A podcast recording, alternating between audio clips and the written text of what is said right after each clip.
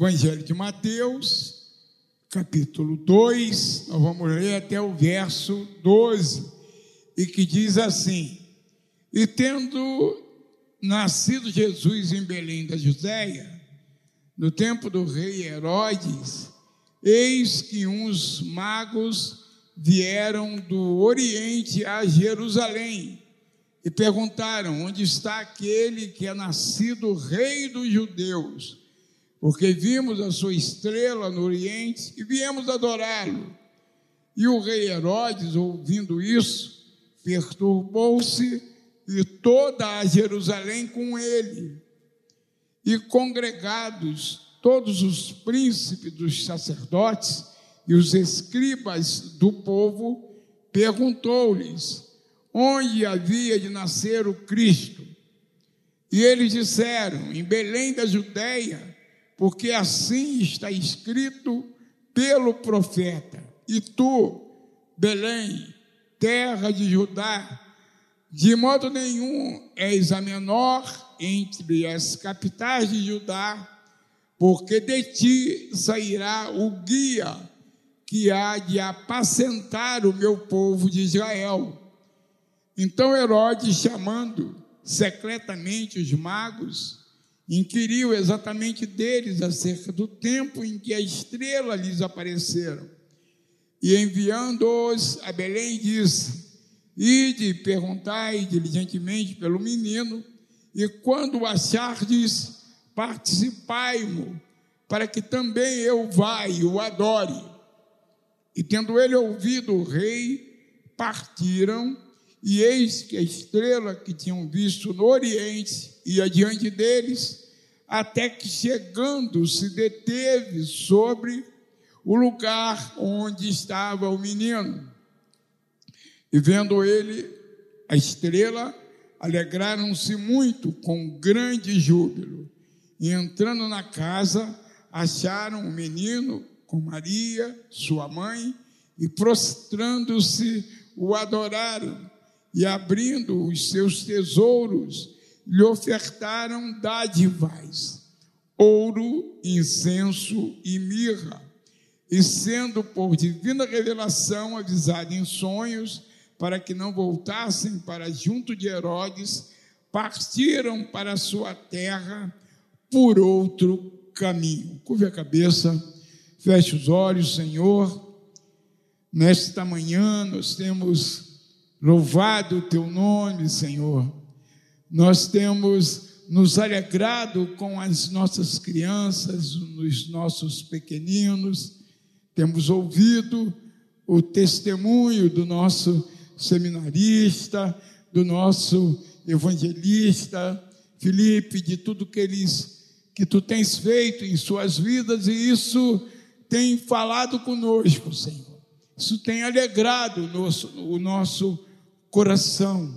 E agora nós temos lido a tua palavra e a nossa oração é que tu continues falando conosco, continue falando comigo, continue falando com o teu povo e que tu cumpras o teu propósito nesse lugar, Senhor, curando, libertando e salvando tudo isso para a glória e louvor do teu nome, em nome de Jesus. Amém. Aleluias. Glórias e honras ao teu nome, Senhor. Obrigado, Reze. Bem, essa história quase todo mundo conhece, mesmo quem, quem não é crente, né?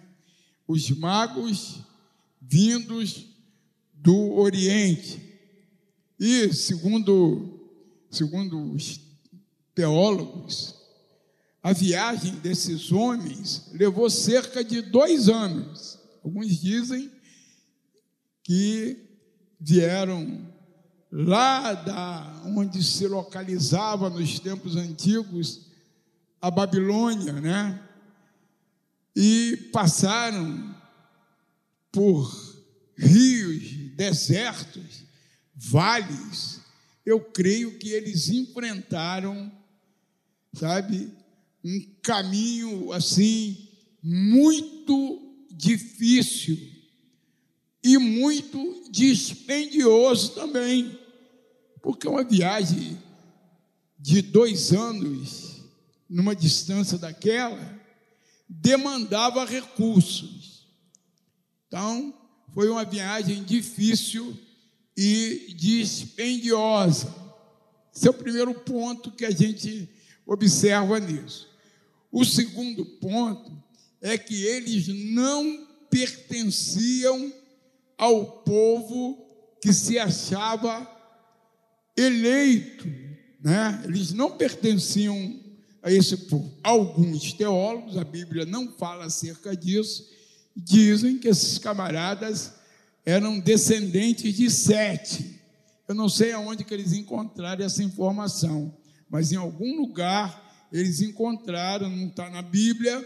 A Bíblia fala pouco sobre a origem desses, desses, desses três personagens, que outros teólogos dizem que é mais de três, que eram doze, pelo menos, né? e que é, a Bíblia apresenta esses, esses três, ou a tradição apresenta esses, esses três, né? porque a Bíblia também não diz quanto era, esses que uns magos vindo do Oriente de Jerusalém, não diz que é três, três é a tradição que diz, talvez por conta dos três presentes que eles deram para Jesus, né? Então, são algumas características que a gente vê, algumas informações que a gente pesca assim nas entrelinhas. Mas, mesmo não sendo, não pertencendo ao povo eleito, ao povo que tinha recebido a revelação direta de Deus, eles acreditavam em Deus e eles olhavam para as estrelas, buscando algum sinal de Deus, né?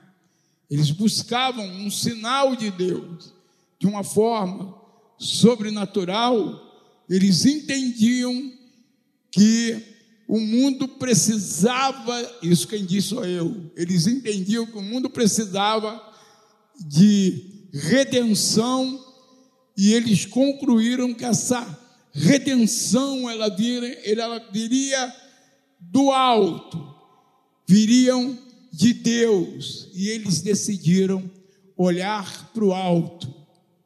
Elevo meus olhos para os montes, de onde me virá o, seu, o socorro? O meu socorro vem do Senhor que fez os céus e a terra. Esses homens, mesmo não pertencendo à elite religiosa, eles decidiram olhar para o alto, olhar para as estrelas. Os religiosos, os fariseus, os sacerdotes, os doutores da lei, eles já tinham perdido a sensibilidade espiritual desse fato que o socorro vem do alto, o socorro ele vem de Deus. As soluções humanas, elas são sempre soluções paliativas, mas a solução definitiva ela vem do alto, ela vem de Deus. Então não confie na sua sabedoria, na sua força, naquilo que você conhece, mas confie em Deus, confie na Bíblia, naquilo que diz a palavra de Deus. E esse, esses magos, eles nos surpreendem né? Uma caminhada tão longa, uma caminhada tão dispendiosa, crendo que eles iriam encontrar aquele que, que seria a solução para a humanidade.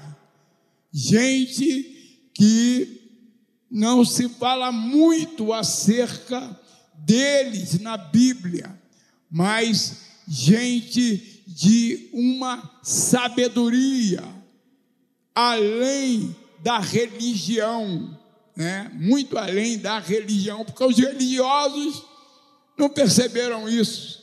Os religiosos que tinham a revelação de Deus, os religiosos que através da Bíblia poderiam localizar facilmente a cidade, o lugar em que o Messias nasceria. Eles não se perceberam, não se aperceberam de que algo sobrenatural estava acontecendo justamente naquele tempo previsto, naquele tempo de Deus, porque Gálatas diz que vindo a plenitude dos tempos, Deus enviou Jesus, sabe, nascido de mulher, nascido sobre a lei, para resgatar aqueles que estavam debaixo da lei. Os religiosos tinham a revelação, mas não tinham a percepção, não tiveram a percepção de que o momento havia chegado. Sabe, irmãos, a gente precisa estar atento acerca dos sinais de Deus. Temos visto sinais de toda ordem acerca da volta de Jesus. E muitas vezes nós estamos desapercebidos disso. As manchetes sabe? As mídias, os, o comportamento da população mundial, tudo isso, se você olhar entre as entrelinhas da informação, você vai ver que Jesus está voltando. Que a sua volta ela é iminente. Ela pode acontecer a qualquer momento. E muitas vezes nós, como aqueles religiosos, nós estamos desapercebidos disso. A religiosidade hoje está muito focada no homem, está muito focada no aqui e agora. Religiosidade de hoje está muito focada nas bênçãos temporais. Mas eu quero dizer para você que o paraíso não é aqui. O paraíso Deus preparou para aqueles que o temem, onde nem olhos viram, nem ouvidos ouviram, e nem chegou à mente de nenhum mortal. É isso que Deus tem preparado para aqueles que o temem. Então pare de olhar para o aqui e agora. Pare de olhar para a sua necessidade temporal a nossa maior necessidade é ter diuturnamente intimidade com Deus, porque através dessa intimidade com Deus, nós vamos perceber o momento exato que Jesus vai voltar. Sabe, os sinais estão todos aí. Esses magos, eles viajaram cerca de dois anos, eles não desistiram tendo em vista as dificuldades, eles não desistiram, tendo em vista os obstáculos, e eles atingiram o objetivo. Vamos ter muitos entraves ainda. Jesus falou que nesse mundo nós teríamos aflições, mas que nós tivéssemos bom ânimo, porque Ele venceu o mundo. E nós com Jesus vamos ser vencedores também. Não vencedores, sabe como o mundo julga que é ser vencedor, mas vencedor para nós é não ficarmos aqui no dia do arrebatamento. Essa é a verdadeira vitória. Nós vamos estar sempre com o Senhor. Eu sou crente não para ser pastor, eu sou crente porque eu quero morar no céu. É um vocabulário meio retrógrado, sabe, meio antiquado, mas é verdade absoluta, sabe? É verdade absoluta. Tem moradas eternas nos esperando. Jesus promete: não se torne o vosso coração, credes em Deus, credes também em mim. Na casa de meu pai há muitas moradas, eu vou vos preparar lugar para onde eu estiver, vós estejais também comigo, aleluia. Sabe, o nosso anseio não deve ser bênçãos temporais, É claro que todo mundo quer ser abençoado, mas o nosso anseio deve ser as bênçãos espirituais que já nos aguarda aqui agora. Bênçãos espirituais, certeza da onde que nós vamos, certeza e convicção de que o nosso maior problema está resolvido, não existe um problema maior na nossa vida não ser a salvação que nos está garantida. Ninguém pode tirar, por mais difícil que esteja a nossa situação, nossa circunstância que estamos vivendo, de repente, por mais difícil, nós temos o nosso maior problema resolvido, que é a certeza e a convicção de que nós somos salvos e que nós vamos morar, morar no céu. Porque tudo isso, o problema por maior que, que for aqui nessa dimensão, ele vai terminar ou quando nós partimos para os braços de Jesus, ou quando ele vier arrebatar a igreja. Então nós estamos com o nosso problema resolvido. Não se desespere. O problema temporal, o nosso dia a dia, está nas mãos do Senhor e Ele vai ter sempre uma saída, Ele vai ter sempre uma solução para a nossa vida. Somente um número reduzido de pessoas esperavam um sinal de Deus sobre a vida do Messias. Os magos em Mateus e os pastores em Lucas. Mateus fala sobre os magos, Lucas fala sobre os pastores que foram visitados por Deus e anunciaram a vinda do Messias. Irmãos, vai ser sempre um número pequeno. Creio que 25% da humanidade vão perceber a profundidade dessa mensagem. Por isso nós somos seres privilegiados. Seres privilegiados. Enquanto bilhões de pessoas caminham inexoravelmente para uma eternidade longe de Deus, nós fomos agraciados pela misericórdia de Deus e nós cremos nessa verdade que não é relativa, mas que é absoluta, que Jesus é o caminho. Nós acertamos o alvo, você acertou o alvo. No meio de milhares de religiões, propostas, muitas das quais aparentemente coerentes, mas que levam para o inferno. Sabe, nós acertamos o alvo, nós acertamos o caminho e nós vamos, como eu disse, morar no céu. Hoje também há um número reduzido de pessoas que estão percebendo os sinais. E eu queria te convidar a se despertar para esse fato. Os sinais estão aí.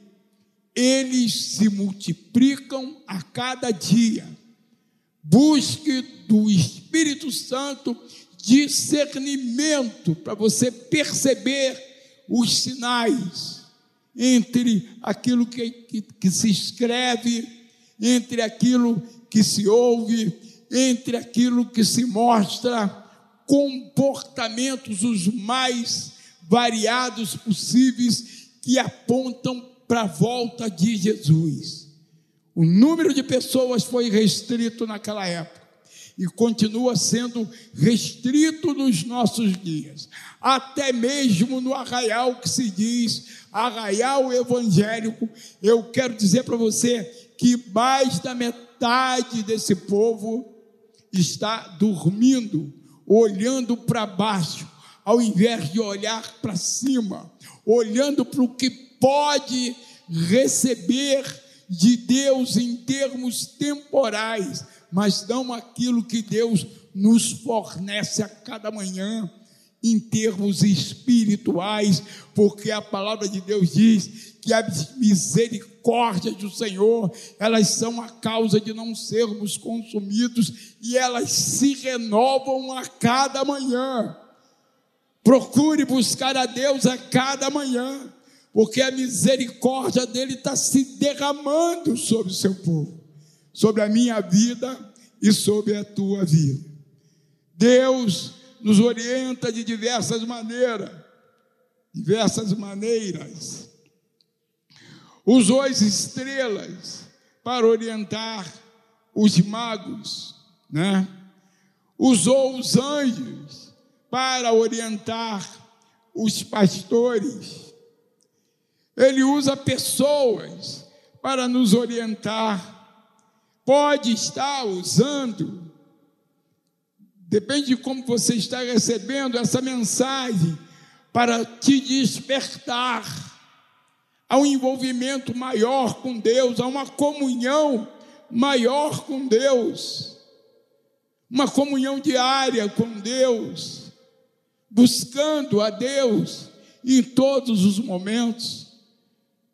Pode estar te despertando e me despertando também. Deus usa hinos, Deus usa canções para nos despertar. Ele usa.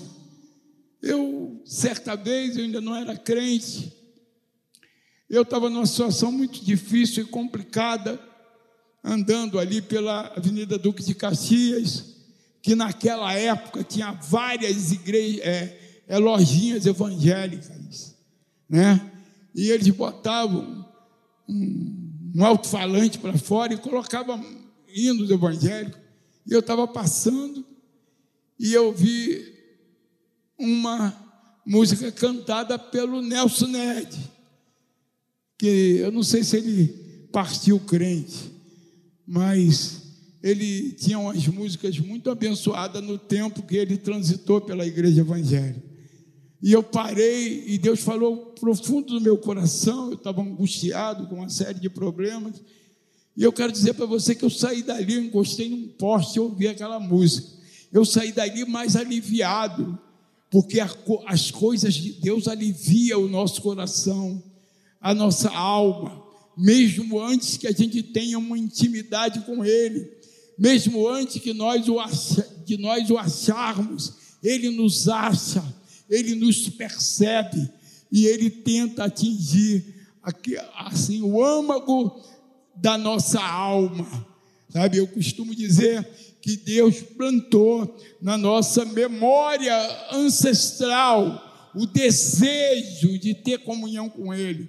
E isso acontece mesmo antes que a gente tenha essa experiência. Sem Deus a vida é angustiante. Sem Deus a vida é sem sentido, mas com Ele a vida passa a ter sentido e passa a ter paz no nosso coração. Então Ele usa um hino, Deus usa um testemunho de um irmão, Deus usa vidas, Ele pode usar sua vida, né? Para que você oriente as pessoas a olhar para as estrelas, a olhar para o alto, a olhar para os sinais que estão vindo a cada momento para a sua vida. Deus usa a circunstância. Se você estiver com os olhos nos céus, Deus vai usar circunstâncias para te orientar, mas Deus usa com uma frequência extraordinária a sua palavra, aleluia. Como foi testemunhado pelo nosso seminarista. Menina sentou, leu seis, seis versículos, cinco versículos, e entendeu que Jesus é lacrador. Não sei nem o que, que, que isso quer dizer, mas eu deduzo que ser lacrador é alguém que fala com propriedade especial, né? Alguém que convence, alguém que tem um argumento que ninguém tem, né? Que nem lá quando foram prender Jesus, como é Prenderam o homem ou não prenderam? Não conseguimos prender, porque ninguém fala como ele. Ele é lacrador. Jesus. Ele fala de uma forma especial, mas fala com propriedade maior através da palavra, irmãos. Então, começa a dar mais atenção à palavra de Deus, ouvido a palavra de Deus, buscando entendimento através da palavra de Deus, revelação de Deus através da sua palavra. Esses magos aqui, eles tiveram que olhar para as estrelas. E tendo eles ouvido o rei, partiram, e eis que a estrela que tinha visto o Oriente ia diante deles até que chegando se deteve sobre o lugar onde estava o menino. Esses homens não tinham revelação, mas eles tinham uma percepção apurada de que algo sobrenatural estava acontecendo com eles e com a orientação de Deus através daquela estrela. E a Bíblia diz que a estrela ia na frente. Se você colocar Deus na frente dos teus projetos, você vai atingir aquele objetivo que você determinou para a sua vida. Se você botar Deus na frente, Deus, olha, meu objetivo é esse. E eu quero seguir a estrela, eu quero te seguir. Deus vai te levar ao lugar exato em que você vai ser abençoado, aleluia. Siga a estrela, olhe para o alto, precisamos deixar Deus ir adiante de nós, só Deus adiante de nós.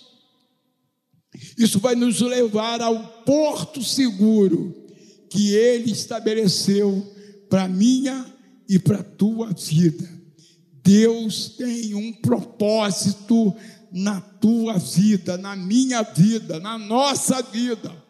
Ele tem um propósito especial uma vontade especial que é sempre boa, agradável e perfeita.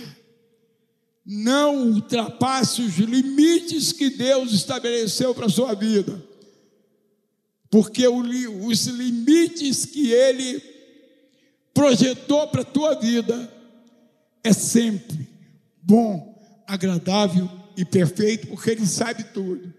O momento de crise na nossa vida pode ser um momento que tudo está dando muito certo. O que, que é isso, pastor? É, pode ser.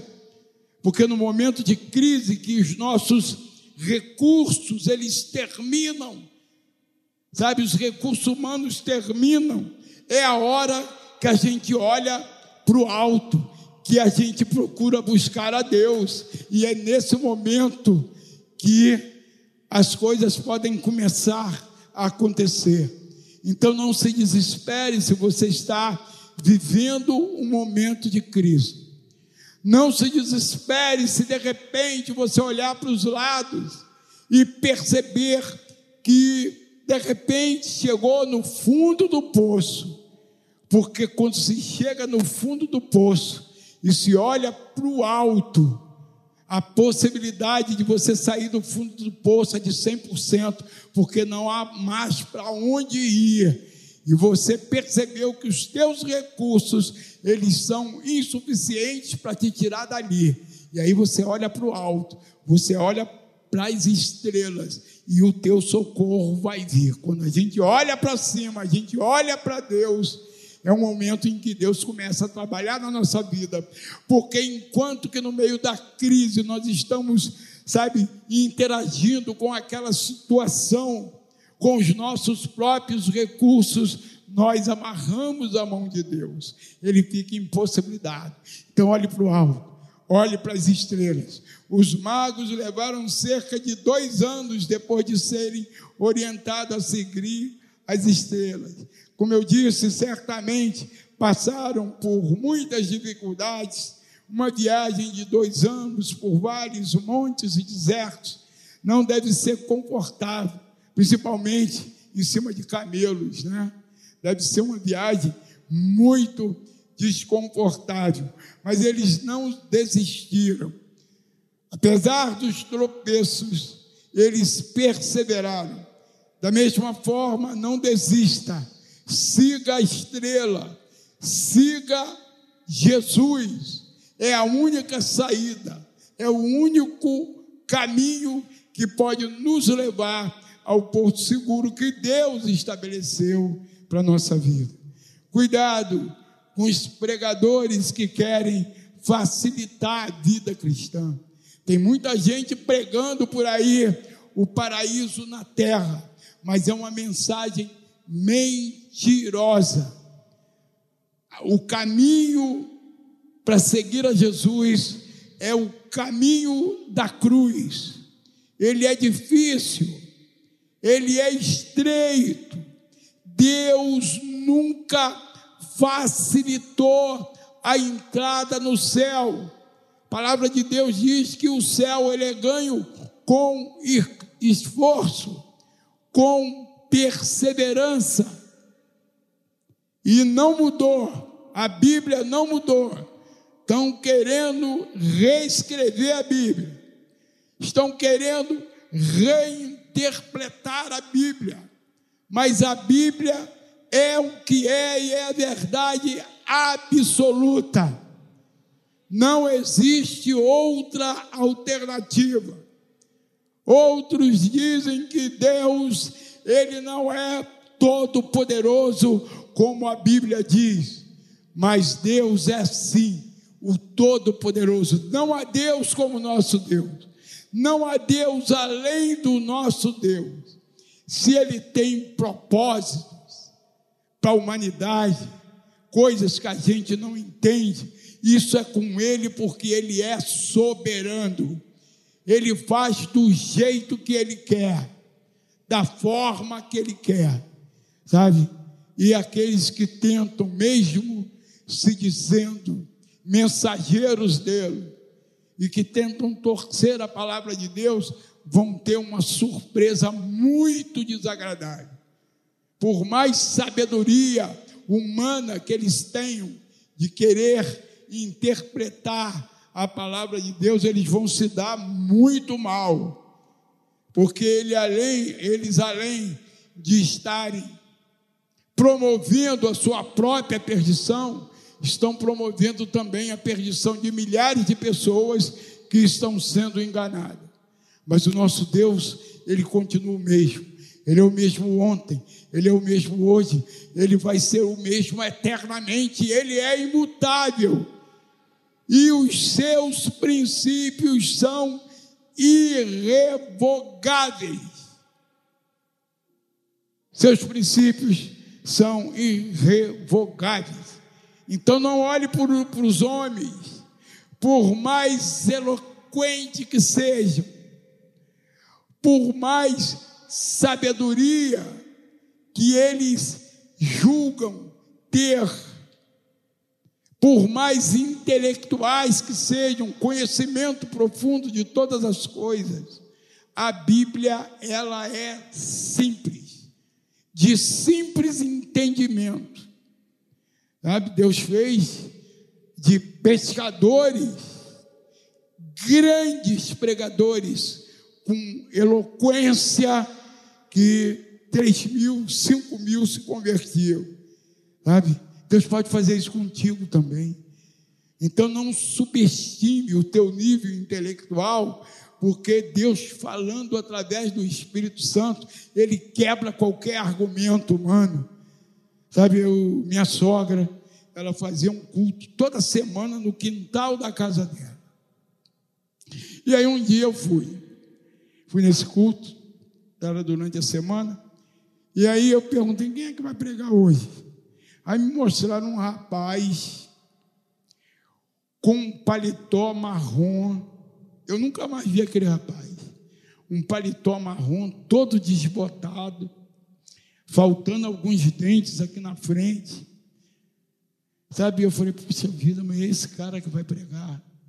Irmãos, quando o rapaz abriu a boca, caiu um quebrantamento sobrenatural sobre quem estava ali. que a gente não podia deduzir outra coisa a não ser que Deus estava falando através daquele moço. Sabe, então, Deus ele quebra a sabedoria dos sábios. Então, cuidado, cuidado. Paulo diz: olha, ouve tudo, pode ler tudo, mas reter o bem, reter o bem, aquilo que é bom. Precisamos ter cuidado com esses falsos pregadores que não se exige que se olhe para a estrela, para Deus, para os princípios que Ele estabeleceu e que criam os seus próprios princípios, como se fossem verdade absoluta. Está proliferando nos nossos dias esses, esse tipo de pregadores, com os seus conceitos próprios. E nós precisamos tomar cuidado com isso. Seguir a estrela exige esforço, exige perseverança, exige abnegação, mas que Deus vai nos sustentar em meio a todas essas circunstâncias e situação. Orando, os magos, eles vieram de longe, de tão longe, né, que levaram dois anos para chegar, mas Deus os sustentou, Deus os guiou, porque Deus tinha um propósito com aquilo, de que o mundo soubesse que ele estava chegando para redimir a humanidade. Eu não sei, na volta, a Bíblia não fala acerca disso, nós não temos informações acerca desse propósito que Deus tinha de trazer aqueles magos até ali. Mas de uma coisa eu tenho certeza: Deus tinha algum propósito. De repente, aqueles magos foram falar acerca de Jesus lá dos lugares que eles vieram. Alguém julga esses, esses magos como aqueles encantadores do passado. Mas essa palavra mag, mago se referia a astrônomos, astrólogos né? Porque a astronomia e a astrologia se misturava nessa época. Mas fala também de pessoas sábias, com uma sabedoria além da média. Então se confunde muito achando que eram encantadores, que eram mágicos, né? Mas a verdade é que eram pessoas que criam em Deus eram pessoas que, de uma forma sobrenatural, alguma forma que a gente não entende, criam em Deus. Como eu disse, eu creio que Deus plantou na nossa memória ancestral o desejo de conhecê-lo. Tá? Fernandinho Beiramar está fazendo teologia. Eu espero que aquilo que ele aprendeu ou está aprendendo é, surta efeito na vida dele e pode surtir efeito na vida dele, porque há esse desejo íntimo no coração de cada pessoa de conhecer a Deus. Quando ele para, por pior que ele seja, quando ele para um momento para refletir sobre a vida, vem aquela angústia que aponta para Deus. Só o momento que você conhecer Jesus é que você vai ser descedentado dessa sede espiritual que te abala. E eu creio que foi isso que aconteceu. Deveriam ser amigos, deveriam ser sábios amigos que se reuniam acerca de discutir sobre astrologia, sobre astronomia, sobre sabedoria e que chegaram uma conclusão que existia um Deus e que esse Deus ia encarnar, ia nascer lá numa cidade da Palestina. Foi isso que aconteceu com eles. Eles creram nisso. E eles foram em busca de Jesus. Não é somente para os predestinados que o Senhor veio. Ele veio para todos. A Bíblia diz que Deus amou o mundo de tal maneira que deu o seu Filho unigênito para que todo aquele que nele crê não pereça, não morra, mas tenha a vida eterna. Então, olhe para a estrela. No momento de dificuldade, olhe para a estrela. No momento de dúvida, olhe para a estrela. O Espírito Santo de Deus vai guiar a tua vida como guiou a vida daqueles magos. Os magos, e eu vou terminar com isso. Os magos trouxeram trouxeram presente. Mas Deus, ele não precisa de nada. A palavra de Deus diz, Salmo 24, que do Senhor é a terra e a sua plenitude. Mas esses presentes, eles nos ensinam algo precioso. A palavra de Deus diz que esses magos deram ouro, algumas coisas de ouro para Jesus. E o ouro quer dizer: Tu és rei, hoje e eternamente. Tu és rei. Tem um simbolismo. Deram incenso e que diz que tu és sacerdote eterno. E deu também mirra, falando sobre o sacrifício de Jesus, o profeta sofredor. O que de precioso você tem dado para Jesus? O que de precioso eu tenho dado para Jesus? Esses magos, eles deram o seu esforço, eles deram a sua dedicação, eles deram a sua perseverança, eles deixaram a sua zona de conforto.